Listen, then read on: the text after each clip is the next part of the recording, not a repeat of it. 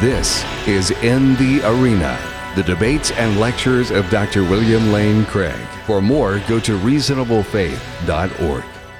Thank you very much. It's uh, a delight to be with you this evening. This has been my first visit to Columbia University, and I've really enjoyed your beautiful campus as well as getting to know many of you. I especially enjoyed the dialogue uh, last night with Shelley Kagan, and I'm looking forward to our discussion together this evening. Twenty centuries after his death, Jesus of Nazareth continues to fascinate thinking men and women.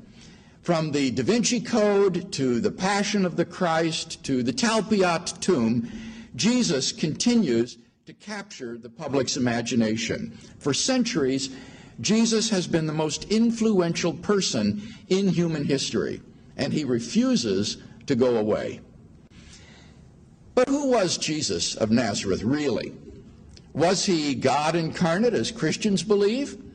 Or could the historical Jesus, as many Jewish people believe, have been simply a Jewish holy man? Or are Muslims correct in thinking him to have been no more than a human prophet sent by God? Or could certain radical contemporary critics be correct? That Jesus was a sort of social gadfly, the Jewish equivalent of a Greek cynic philosopher. Well, perhaps the best way to get a start at these questions is to ask what Jesus thought about himself. If you want to know who someone is, then the logical place to begin is to ask him who he thinks himself to be. Who did Jesus think that he was? Well, immediately we confront a problem. Since Jesus himself did not leave behind any writings of his own, we're dependent upon the works of others for knowing what Jesus said and did. Now, this situation isn't unusual for figures of antiquity. For example, the famous Greek philosopher Socrates also left behind no writings of his own we're dependent upon his disciple Plato for most of our knowledge of Socrates' life and teaching. In the same way, we're dependent upon the records of Jesus' followers for our knowledge of his life and teaching.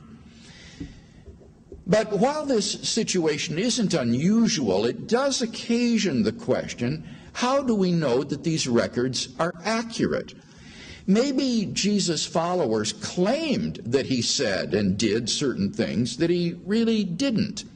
In particular, since the early Christians believed that Jesus was God, maybe sayings and stories to that effect evolved in the Christian church and were ascribed to the historical Jesus.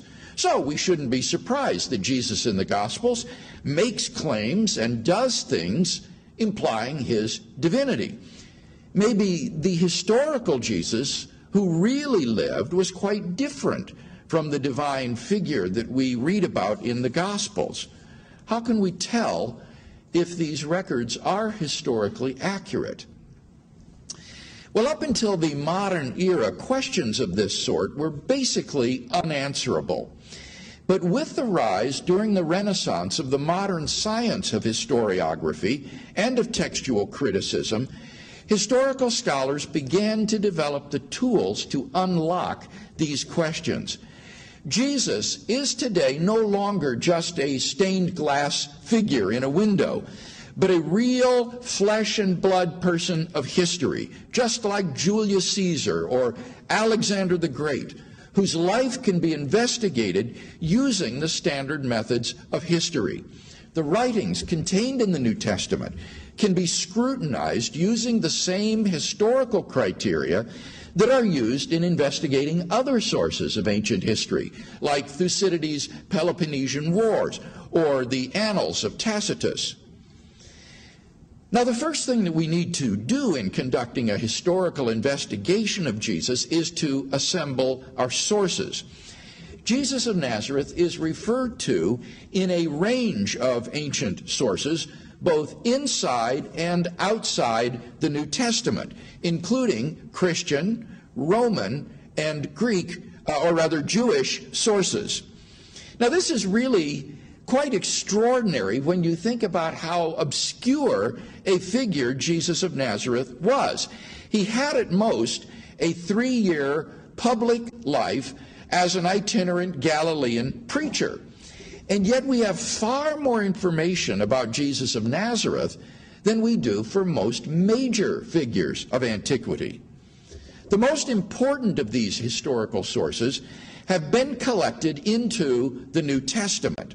References to Jesus outside the New Testament tend to confirm what the Gospels say about him, but they really don't tell us anything new. And therefore, the focus of our investigation must be upon the documents contained in the New Testament. Now, I find that many students don't understand this procedure.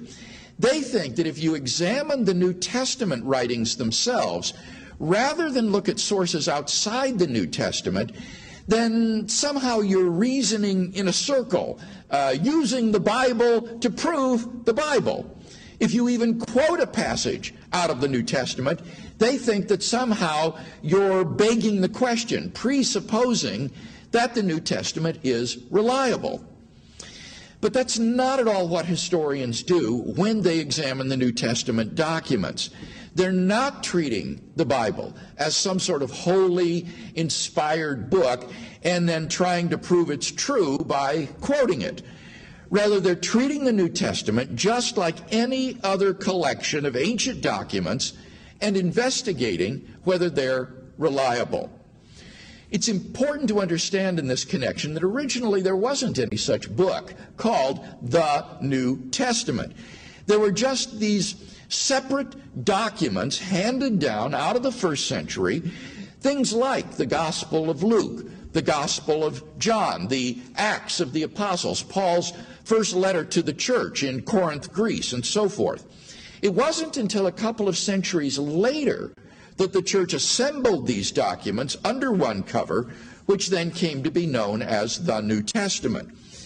The church only included the earliest sources which were closest to Jesus and the apostles, and they left out the later secondary accounts like the forged apocryphal gospels, which everybody knew were fakes.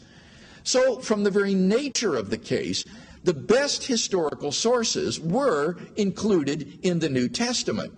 People who insist on investigating only evidence taken from writings outside the New Testament don't understand what they're asking us to do.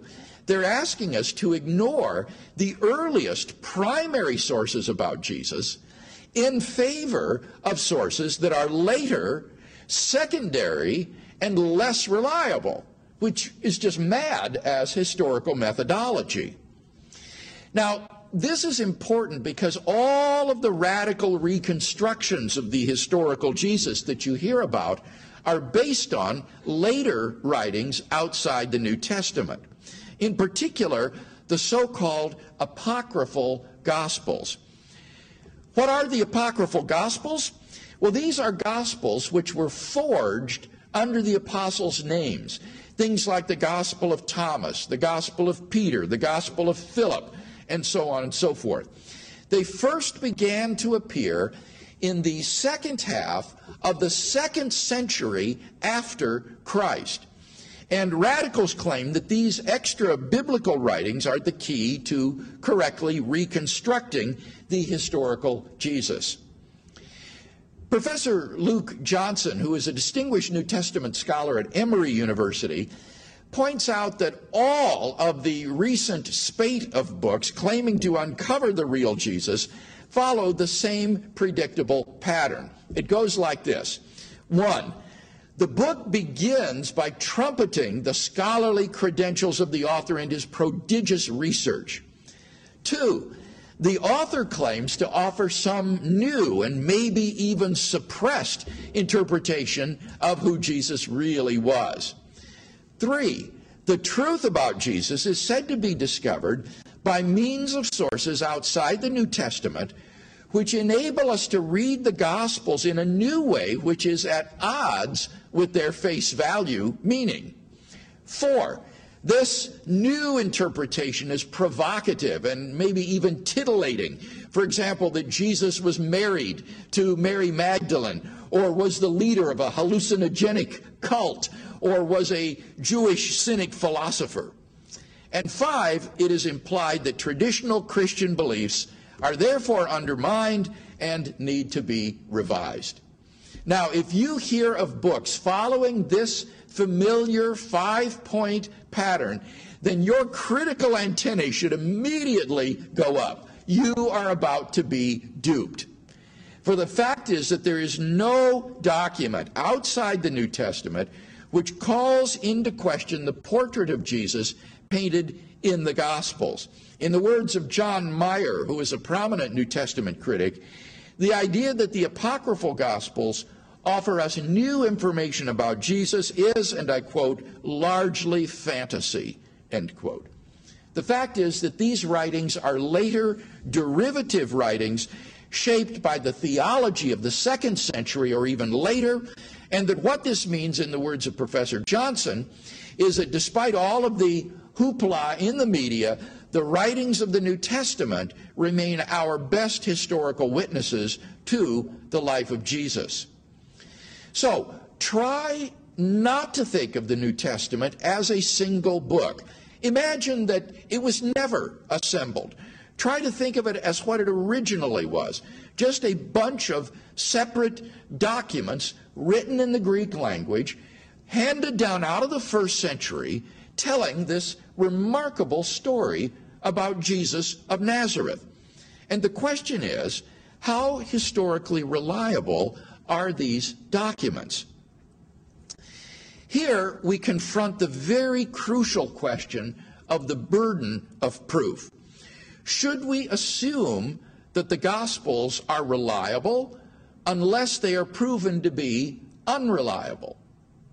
Or should we assume that the Gospels are unreliable until they are proven to be reliable on some point? Are they innocent until proven guilty? Or are they guilty until proven innocent? Skeptical scholars almost always assume that the Gospels are guilty until proven innocent. That is to say, they assume that the Gospel narratives are unreliable unless and until they can be proven to be reliable on some particular fact. And I'm not exaggerating here. This really is the approach of skeptical critics. I want to suggest, however, five reasons why I think it would be historically unjustified to simply assume that the Gospels are unreliable until proven to be correct. Number one, there was insufficient time for legendary influences to expunge the hard core of historical facts. Sometimes students will say, well, how can you know anything that happened 2,000 years ago? What they fail to understand is that the crucial time gap is not the gap between the evidence and today. Rather, what is important is the gap between the evidence and the events that the evidence is about. If the gap between the events and the evidence about them is short, then it doesn't matter how much both the events and the evidence have receded into the past. Good evidence doesn't become bad evidence just because of the passage of time. As long as the time gap between the events and the evidence about them is short, then it's just irrelevant how long it has been since uh, the time of the events until the present day. So the question here then is how close the sources for Jesus' life are to the time he lived. And here the Gospels are in marked contrast to the sources for Greek and Roman ancient history. The sources for Greek and Roman history are usually biased and usually removed one or two generations or even centuries from the events that they record. And yet, Greco Roman historians reconstruct with confidence the course of Greek and Roman history. By contrast, the Gospels were all written down and circulated within the first generation after the events, while the eyewitnesses were still alive. According to Professor A.N. Sherwin White, a professional Greco Roman historian, in his book, Roman Society and Roman Law in the New Testament, for the Gospels to be legendary in their core, the rate of legendary accumulation would have to be, and I quote, unbelievable. More generations would be needed. Secondly, the Gospels are not analogous to folk tales or contemporary urban legends. Tales like those about Paul Bunyan or Pecos Bill or contemporary urban legends about the vanishing hitchhiker rarely concern actual historical individuals and therefore are not analogous to the gospel narratives. The gospel accounts are about real people that actually lived and that you can read about in literature contemporaneous with the New Testament, about real events that actually took place, about real places that have been archaeologically excavated, and thus they are not analogous to folk tales or urban legends. Three, the Jewish transmission of sacred traditions was highly developed and reliable in an oral culture like that of first century Palestine, the ability to memorize and to retain large tracts of oral tradition was a highly prized and highly developed skill. From the earliest age, children in the home, in the elementary school, and in the synagogue were taught to memorize faithfully sacred tradition. The disciples would have exercised similar care with the teachings of Jesus. And thus to compare the gospel narratives, as some have done, with the child's game of telephone uh, displays a complete misunderstanding of how oral tradition works in an oral culture like first century Jewish society. Four, there were significant restraints on the embellishment of traditions about Jesus, such as the presence of eyewitnesses and the apostles' supervision. Since those who had seen and heard Jesus continued to live, and the tradition about Jesus remained under the supervision of the apostles, these factors would act as a natural check upon any tendencies to elaborate the facts in a direction contrary to that preserved by those who had known Jesus and were entrusted with the tradition. And finally, number five, the gospel writers have a proven track record of historical reliability. I have time to only look at one example of this Luke. Luke was the author of a two part work, the Gospel of Luke and the Acts of the Apostles. These are really one work, and they are separated in our Bible simply because the church grouped together the four Gospels in assembling the New Testament. Luke is the gospel writer who writes most self consciously as a historian.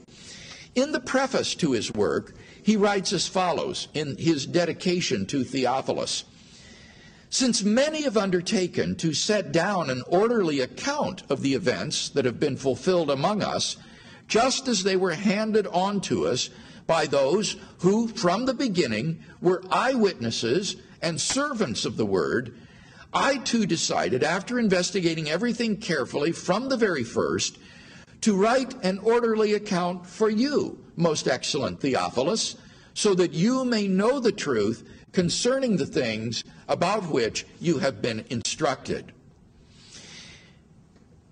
This, this preface to Luke's double work was written in classical Greek, such as was used by Greek historians.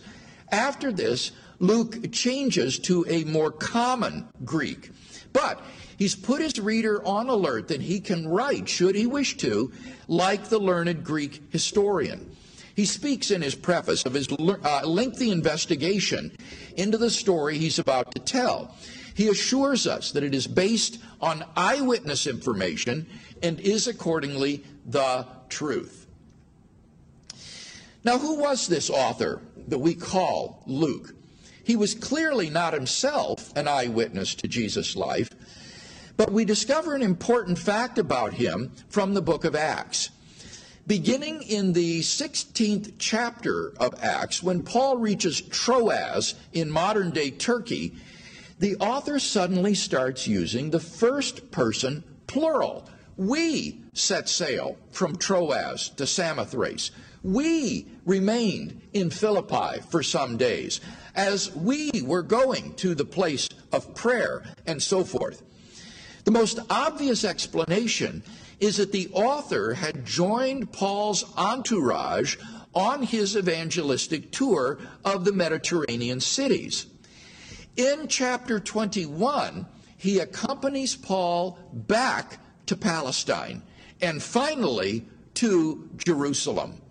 What this means is that the author of Luke Acts was in fact in first-hand contact with eyewitnesses of Jesus' life and ministry in Jerusalem. Skeptical critics have done backflips to try to avoid this conclusion. They've said, for example, that the use of the first person plural in the book of Acts shouldn't be taken literally. It's just a literary device which was common in ancient sea voyage stories. Well, never mind that many of the passages in the book of Acts are not about Paul's sea voyage, uh, but take place on land. The more important point is that when you check it out, this theory turns out to be sheer fantasy. There just is no literary device in the ancient world of sea voyages told in the first person plural. The whole thing has been shown to be a scholarly fiction. There's no avoiding the conclusion that Luke Acts was written by a traveling companion of Paul who had the opportunity to interview eyewitnesses to Jesus' life while in Jerusalem. Who were some of these eyewitnesses? Perhaps we can get some clue by subtracting from the Gospel of Luke everything found in the other Gospels and seeing what remains that is peculiar to Luke alone. When you do this, what you discover is that many of Luke's peculiar narratives are connected to women who followed Jesus. People like Joanna and Susanna, and significantly, Mary, Jesus' mother. Was the author reliable in getting his facts straight? The book of Acts enables us to answer that question decisively. You see, the book of Acts overlaps significantly with the secular history of the ancient world, and the historical accuracy of Acts is indisputable. This has recently been demonstrated anew by Colin Hemer, a classical scholar who turned to New Testament studies in his book, The Book of Acts in the Setting of Hellenistic history. Hemer goes through the book of Acts with a fine toothed comb, pulling out a wealth of historical detail, ranging from what would have been common knowledge at that time down to details which only a local person would have known. Again and again and again, Luke's accuracy is demonstrated. From the sailings of the Alexandrian corn fleet out of Egypt to the coastal terrain of the Mediterranean islands to the peculiar titles of the local officials, which were shifting constantly, Luke gets it right.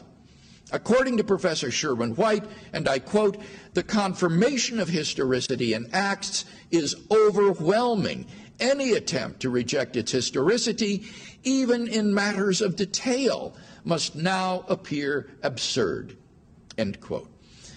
The judgment of Sir William Ramsay, a world famous archaeologist, still stands. He said, Luke is a historian of the first rank. This author should be placed among the very greatest of historians. Given Luke's care and demonstrated reliability as well as his contact with eyewitnesses within the first generation after the events, this author is trustworthy. So, on the basis of those five reasons that I listed, I personally think that we should assume that the Gospels are historically reliable in what they have to say about Jesus, unless they are proven to be mistaken. But in any case, at the very least, we cannot assume that they are wrong unless they are proven to be right.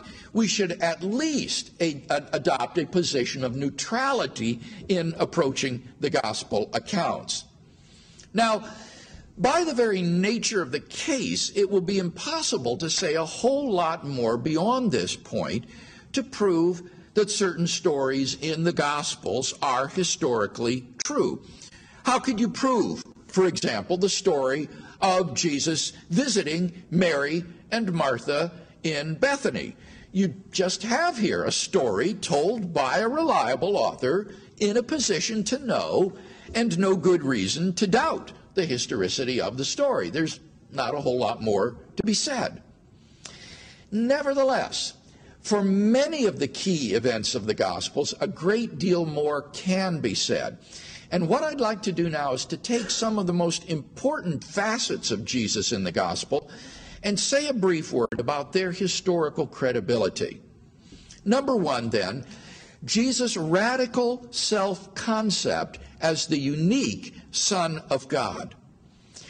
Radical critics deny that the historical Jesus thought of himself as the divine Son of God. They say that after Jesus' death, the early church claimed that he had said such things, even though he really hadn't.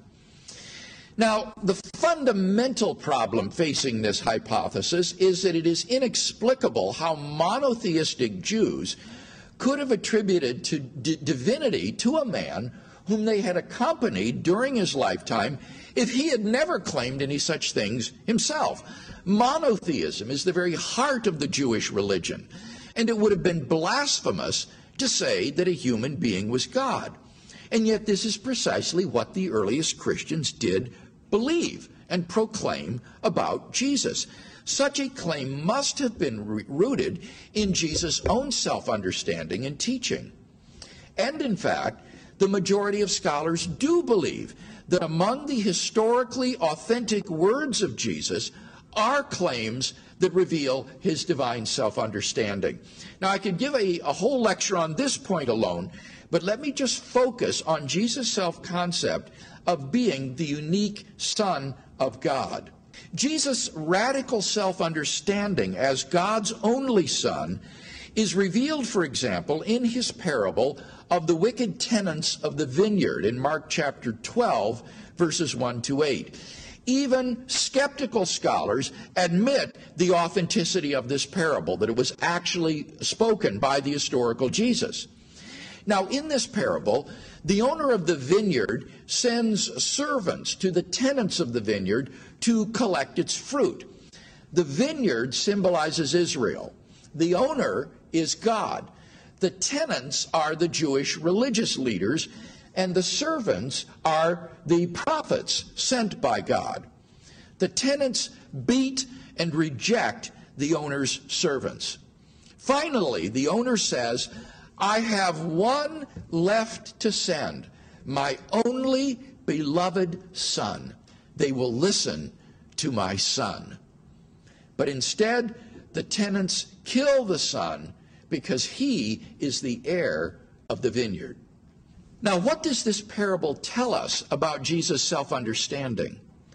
It tells us that he thought of himself as God's only son distinct from all the prophets who had gone before, God's final messenger, and even the heir of Israel itself.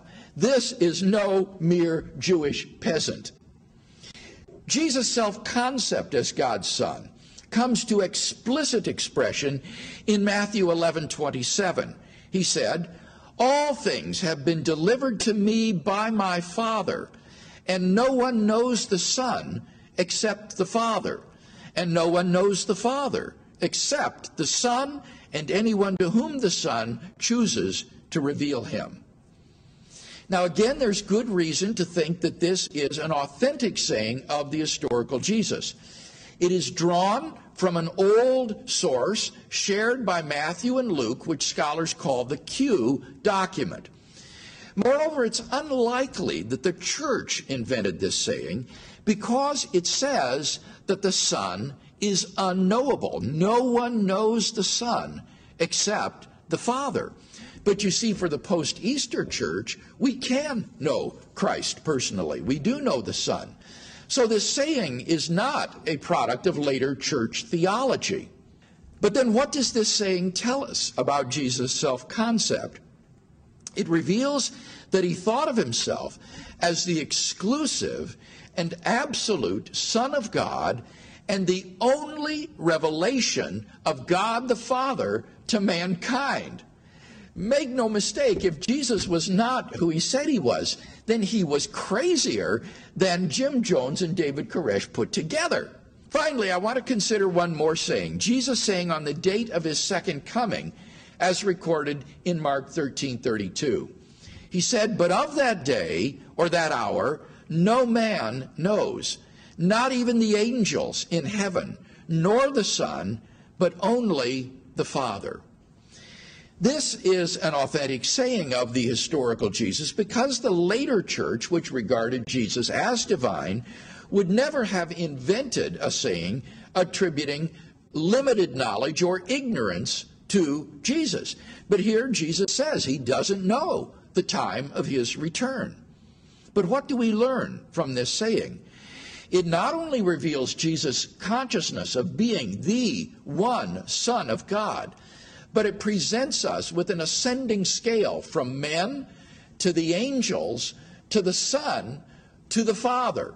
A scale on which Jesus transcends not only every human being, but even every angelic being in his proximity to the Father. This is really incredible stuff, and yet this is what the historical Jesus believed. And this is only one facet of Jesus' self understanding. C.S. Lewis was right when he said, A man who was merely a man and said the sort of things Jesus said would not be a great moral teacher. He would either be a lunatic on the level of the man who says he is a poached egg, or else he would be the devil of hell. You must make your choice.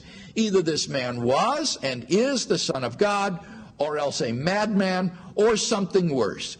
You can shut him up for a fool, you can spit at him and kill him as a demon, or you can fall at his feet and call him Lord and God. But let us not come with any patronizing nonsense about his being a great human teacher. He has not left that open to us. Number two, Jesus' miracles. Even the most skeptical critics today cannot deny that the historical Jesus carried out a ministry of miracle working and exorcisms. Rudolf Bultmann, who was one of the most radical, skeptical scholars of the 20th century, wrote back in 1926 most of the miracle stories contained in the Gospels are legendary, or at least are dressed up with legends. But, he said, but there can be no doubt that Jesus did such deeds which were, in his and his contemporaries' understanding, miracles. That is, deeds that were the result of supernatural, divine causality. Doubtless, he healed the sick and cast out demons. This from one of the most skeptical New Testament critics of the 20th century. Back in Bultmann's day, the miracle stories were thought to be influenced by stories of mythological heroes in pagan uh, religions, and hence, in part, in part at least, legendary. But today it is widely recognized that the hypothesis of mythological influence was simply historically incorrect. Craig Evans, who is a well known uh, historical Jesus scholar, says that the older notion that the miracle stories were the product of mythological divine man ideas has been largely abandoned.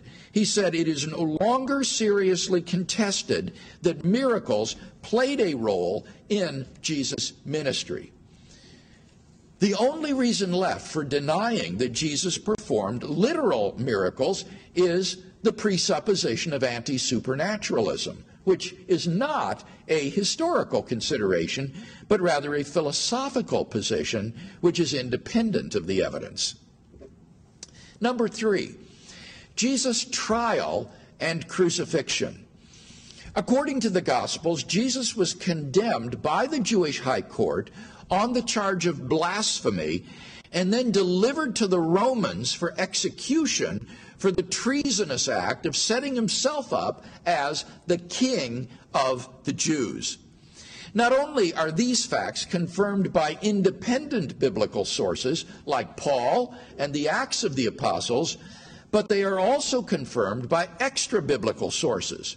From Josephus and Tacitus, we learn that Jesus was crucified by Roman authority under the sentence of Pontius Pilate.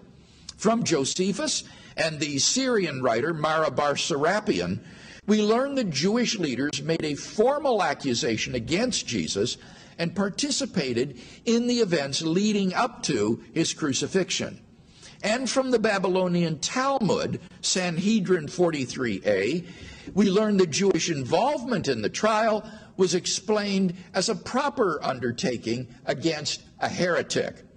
According to Luke Johnson, the support for the mode of his death, its agents, and perhaps its co agents is overwhelming. Jesus faced a trial before his death, was condemned and executed by crucifixion. The crucifixion of Jesus is recognized even by the radical critics in the so called Jesus seminar as being the one indisputable fact about Jesus. But that raises the very puzzling question why was Jesus crucified? As we've seen, the evidence indicates that his crucifixion was instigated by his blasphemous claims, which to the Romans would come across as treasonous. That's why he was crucified, in the words of the plaque nailed to the cross above his head, as the King of the Jews. But if Jesus was just a peasant, cynic philosopher, just a liberal social gadfly, then his crucifixion becomes inexplicable. As Professor Leander Keck of Yale has written, the idea that this Jewish cynic and his dozen hippies, with his demeanor and aphorisms, was a serious threat to society sounds more like a conceit of alienated academics than sound historical judgment. The New Testament scholar John Meier is equally direct. He says, such a Jesus would threaten no one, just as the university professors who create him threaten no one. Skeptical critics have thus created a Jesus who is incompatible with the one indisputable fact about him, namely his crucifixion. Finally, number four, Jesus' resurrection. Now, most people would say that the resurrection of Jesus is something you just believe in by faith or not. But in fact, there are four established facts recognized by the majority of critics who have written on this subject, which I believe are best explained by the resurrection of Jesus. Fact number one after his crucifixion, Jesus was buried by Joseph of Arimathea in a tomb. This fact is highly significant because it means that the location of Jesus' tomb was known in Jerusalem to Jew and Christian alike. In that case, it becomes inexplicable how belief in his resurrection could arise and flourish in the face of a tomb containing his corpse. According to the late John A.T. Robinson of Cambridge University, the burial of Jesus in the tomb is one of the earliest and best attested facts about Jesus.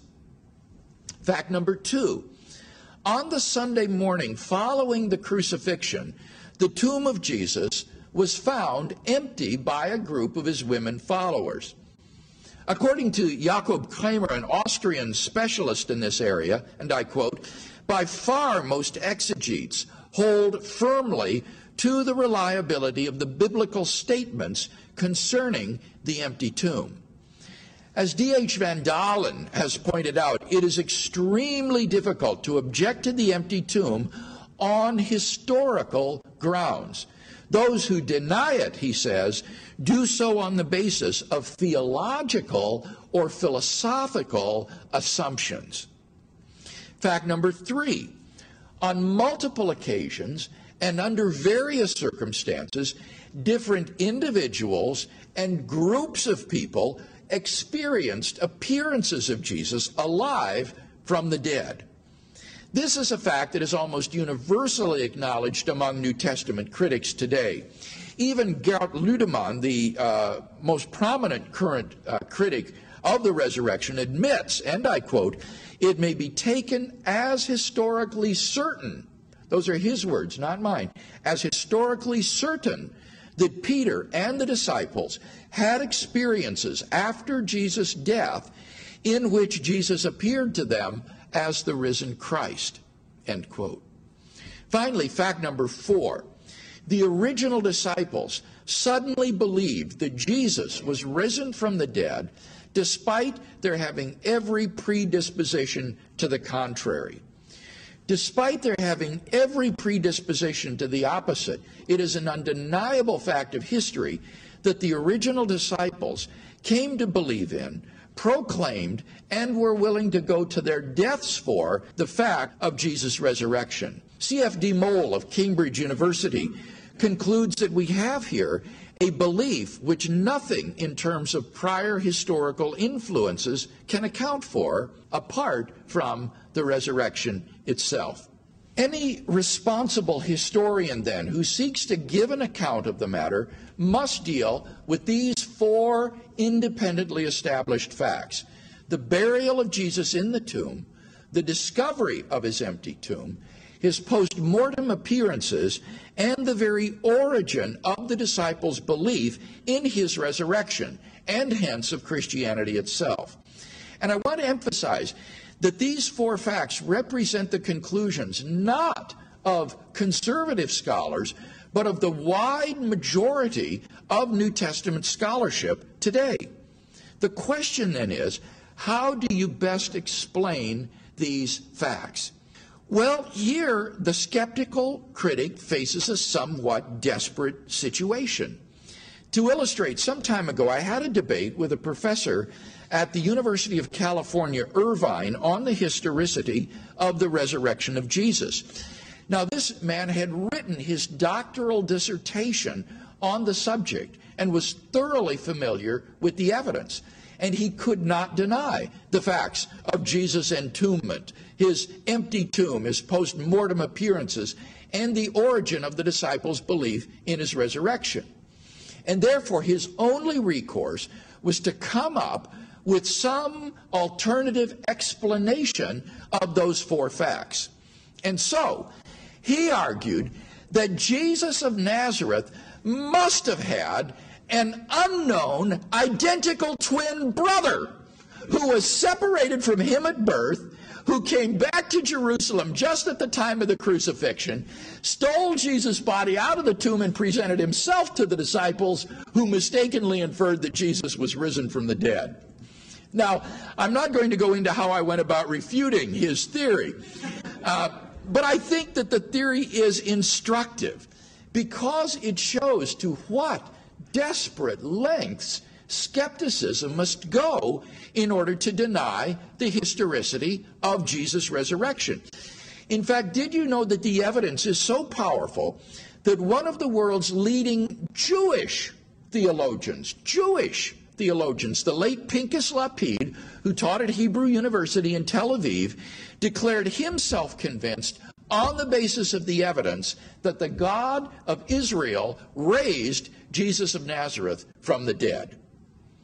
So, in summary, then, the Gospels are not only trustworthy documents in general, but as we look at some of the most important facets of Jesus in the Gospels, like his radical personal claims, his miracles and exorcisms, his trial and crucifixion, and his resurrection from the dead, their historical veracity shines through.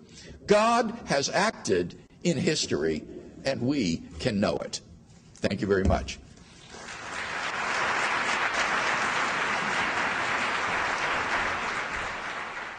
I uh, have been asked to model a few questions, um, and then we'll um, bring three by five cars up here and um, continue to um, ask Dr. Craig uh, questions related to his presentation.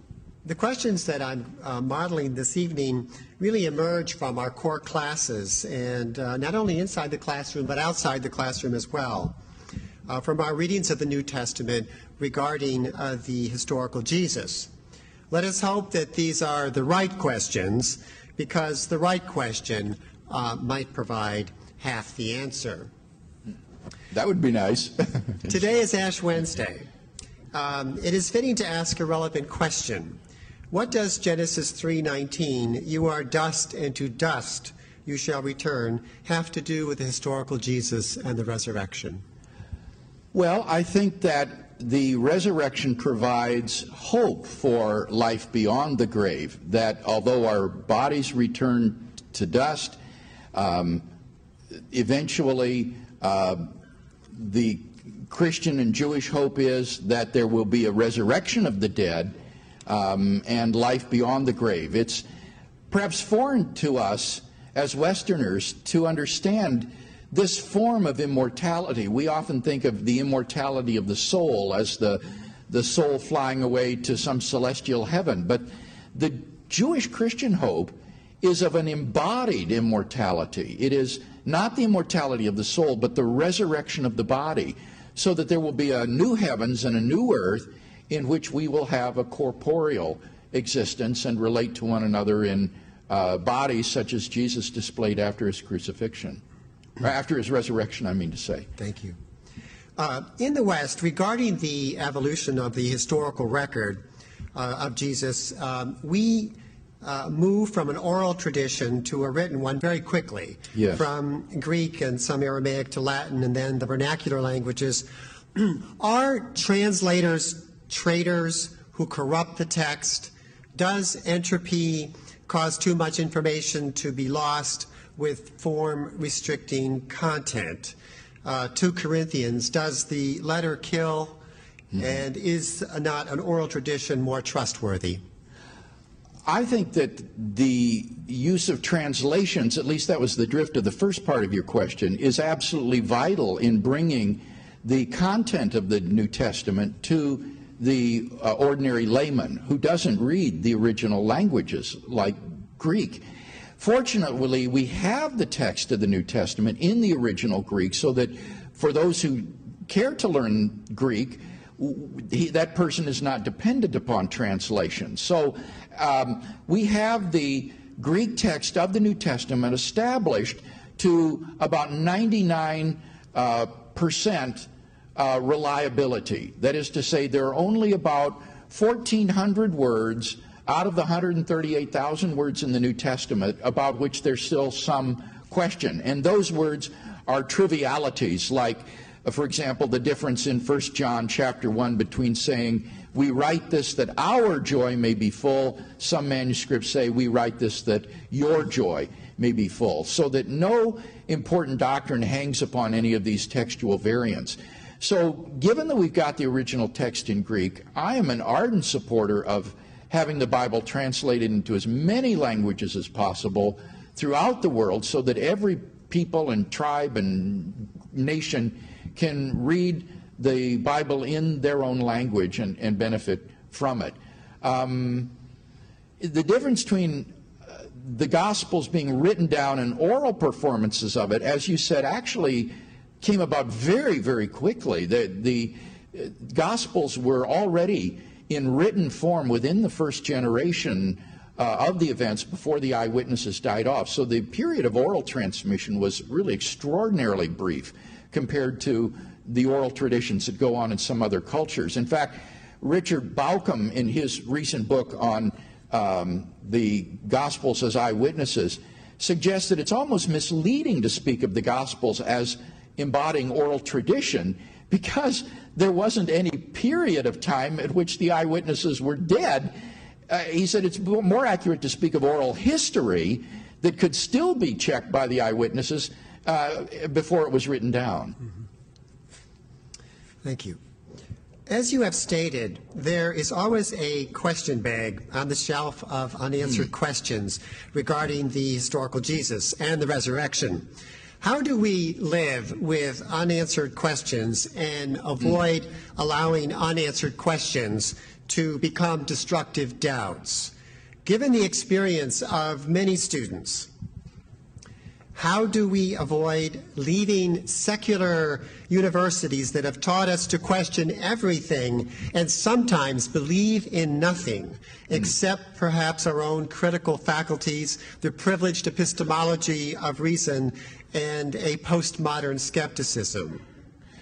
What is the proper relationship here between faith and reason? That is the bottom line, isn't it? That's the bottom uh, question. Uh, I think that this raises profound issues of existential importance. If, in order to come to a knowledge of the resurrection of Jesus, you had to become a first century New Testament scholar, then the knowledge of Jesus being risen would be closed off to all but a tiny fraction of a percent of humanity. The vast majority of the world's population do not have the education, the library resources, or the leisure time to conduct a historical investigation of the resurrection of Jesus, so that it would be impossible for them to come to a knowledge of his resurrection if we had only the historical avenue open to us. Fortunately, I think that the Bible teaches that there is also what I call the existential avenue to a knowledge of the resurrection. That is to say, if Jesus really is risen from the dead, that means that he is alive today and can be personally experienced. And the vast majority of the world's Christians who believe in Jesus' resurrection do so on the basis of their personal relationship with Christ. They, they know the living Lord because they have experienced him in their lives. And I think that this is a perfectly rational and acceptable means for coming to a knowledge of the resurrection. Uh, so I think there are two avenues to a knowledge of the resurrection that are complementary. One is the existential or experiential approach, and the other is the uh, scholarly historical approach.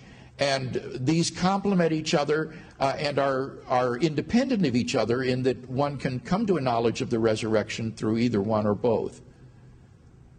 We read Thomas Aquinas in the core, and he contemplates the divine on the wings of reason and revelation. Uh, but one wing uh, got clipped near the end of his life when he said that all he had written was like straw. Yes, he had some sort of profound existential experience with God, didn't he? And then quit writing uh, his Summa and, and regarded it as just, as you say, worthless almost. I, I think that's unfortunate. I don't know what kind of experience Thomas had, but at least in my life, I think that it's totally compatible to have a deep existential relationship and encounter with the living God, and yet at the same time to reflect on this dispassionately as a scholar and as a philosopher and as a historian. I, so I don't see any reason to clip either of the two wings. I, I think the, the, the bird will soar quite well using both wings.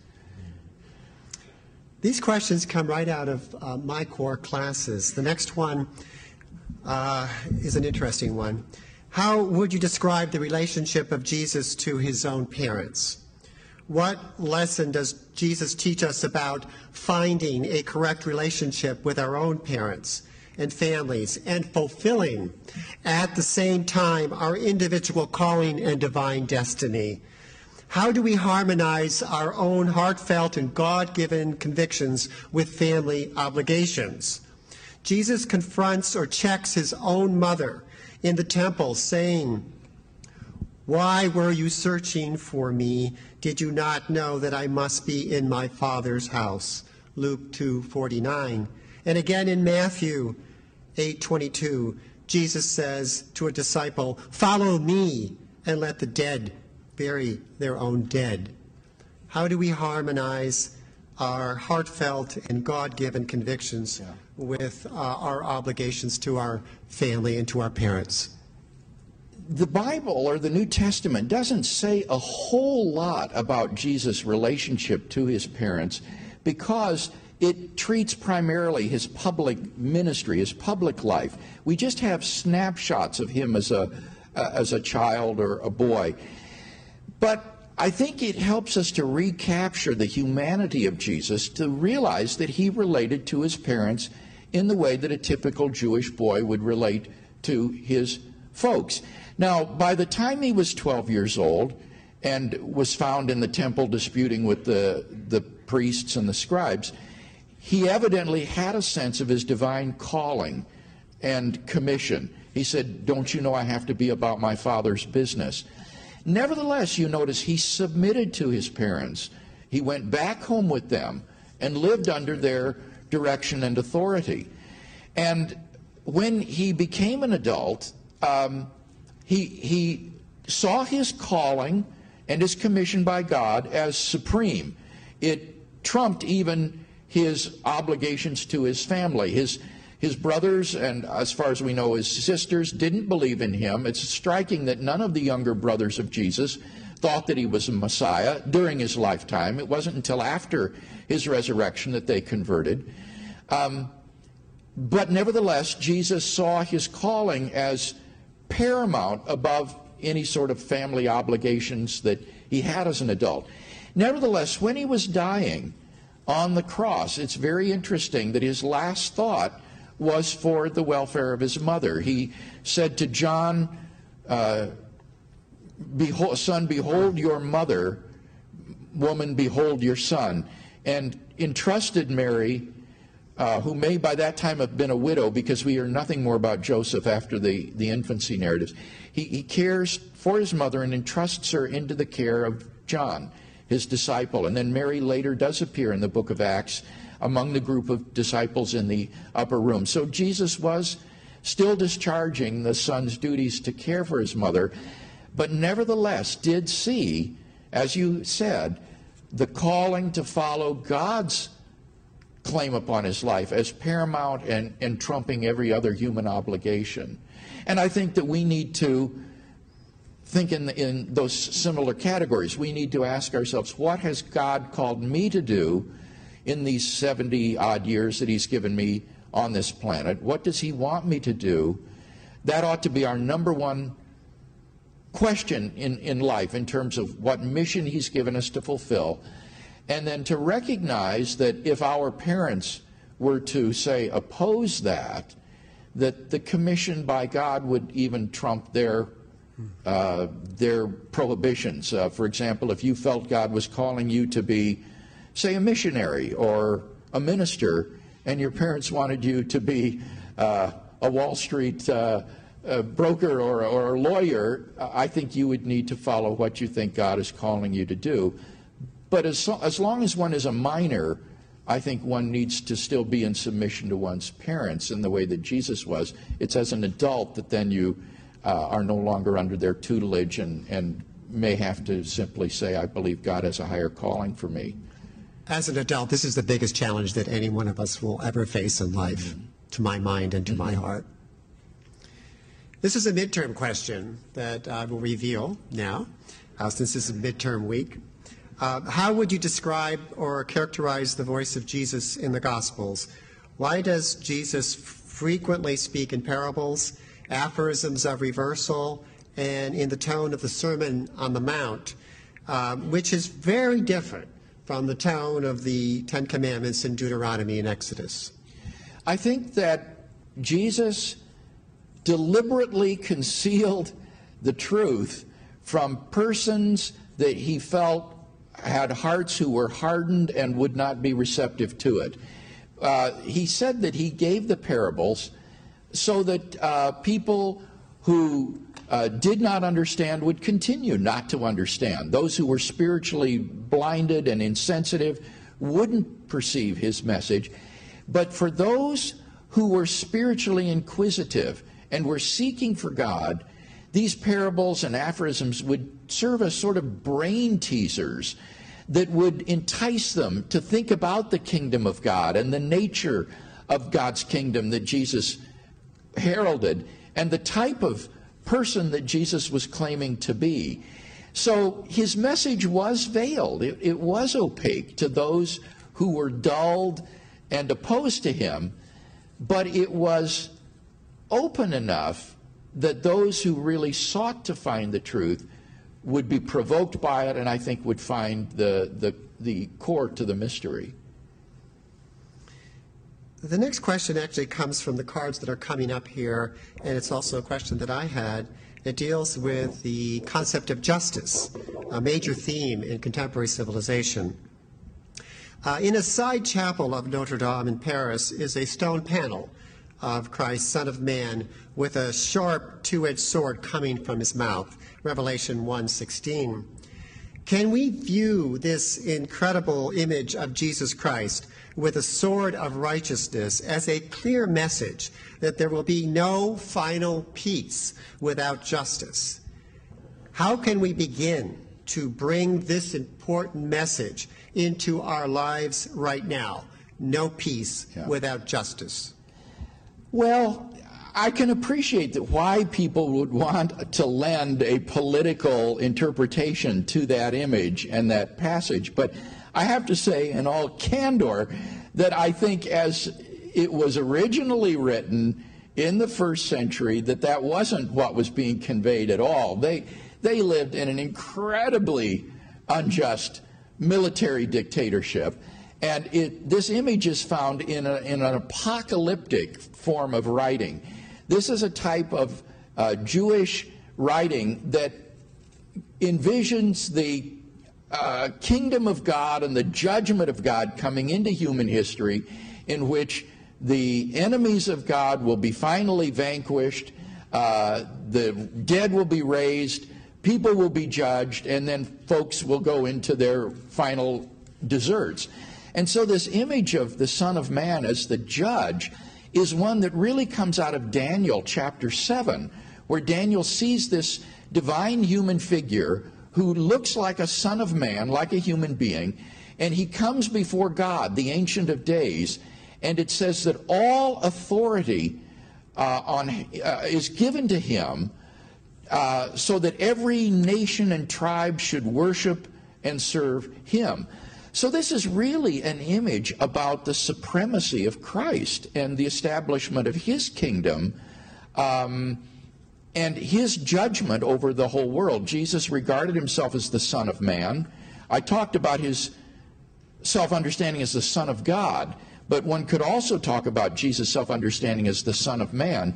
And he thought of himself as this figure prophesied in the seventh chapter of Daniel and at his trial before the Sanhedrin, it was when he, the high priest said to him, Are you the Messiah, the Son of the Blessed? And Jesus responded, I am. And hereafter you will see the Son of Man seated at the right hand of power and coming with the clouds of glory in judgment that they condemned him for blasphemy. So this image isn't really about political activism or no peace without justice or anything of that sort. What it's about is the end of the world and the establishment of God's kingdom and reign when uh, every sin will be done away with and uh, injustice will be abolished and uh, righteousness will be rewarded. But this isn't going to happen in this lifetime. This, this, is something that happens when human history has been rolled up and brought to a, a conclusion. The next question deals with love. Uh, does Jesus teach us that love conquers all things, that the heart extends further than the mind, that the longest journey for each of us is from the head to the heart, and that the opposite of death is love? Well, I can't think of anywhere where he teaches those things. Again, those are lovely sentiments, but I, I can't think of any passages where Jesus teaches that sort of thing. Um, he doesn't teach that the opposite uh, of death is love. I, I mean, on the contrary, we can love things that then die, and uh, we ourselves die. What Jesus taught was that the opposite of death is resurrection. He said, I am the resurrection and the life. He who believes in me, though he die, yet shall he live. And whoever lives and believes in me shall never die. He, he claimed himself to be the bread of life who will give life to the world. So the opposite of death isn't some sort of love, uh, human love. It's it's Christ Himself who gives life. Uh, I'm wondering about the uh, theme of love is eternal here. We have images Yes. of the Sacred Heart of Jesus, and the notion that uh, this human love is really becomes divine and Well, it does it- transcend death. you, you may not have this so much in Jesus, but I think you have it in Paul, where he has this lovely chapter in his first letter to the Corinthian church about the excellency and the supremacy of love, where love is, as you say, eternal. He says, faith will someday pass away, um, and prophecy will someday pass away because these things will be fulfilled and no longer necessary. But he says, love never ends because we will only be drawn deeper and deeper into love as we come to know God and to come to know Christ better. So, in that sense, Paul certainly does teach the supremacy and eternality of love. Does Jesus help us to understand life as a paradox?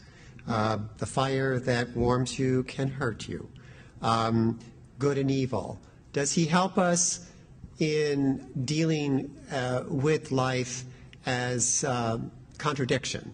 That uh, where there is good, there's bad. Yeah. And the um, the greater capacity for good that we have, the greater capacity for evil. I can think of certain passages in the teachings of Jesus that might be relevant to that. For example, he says um, that God sends his sunshine on the just and on the evil. He makes it rain on the, the just and on the unjust, that these good gifts are distributed alike in the world.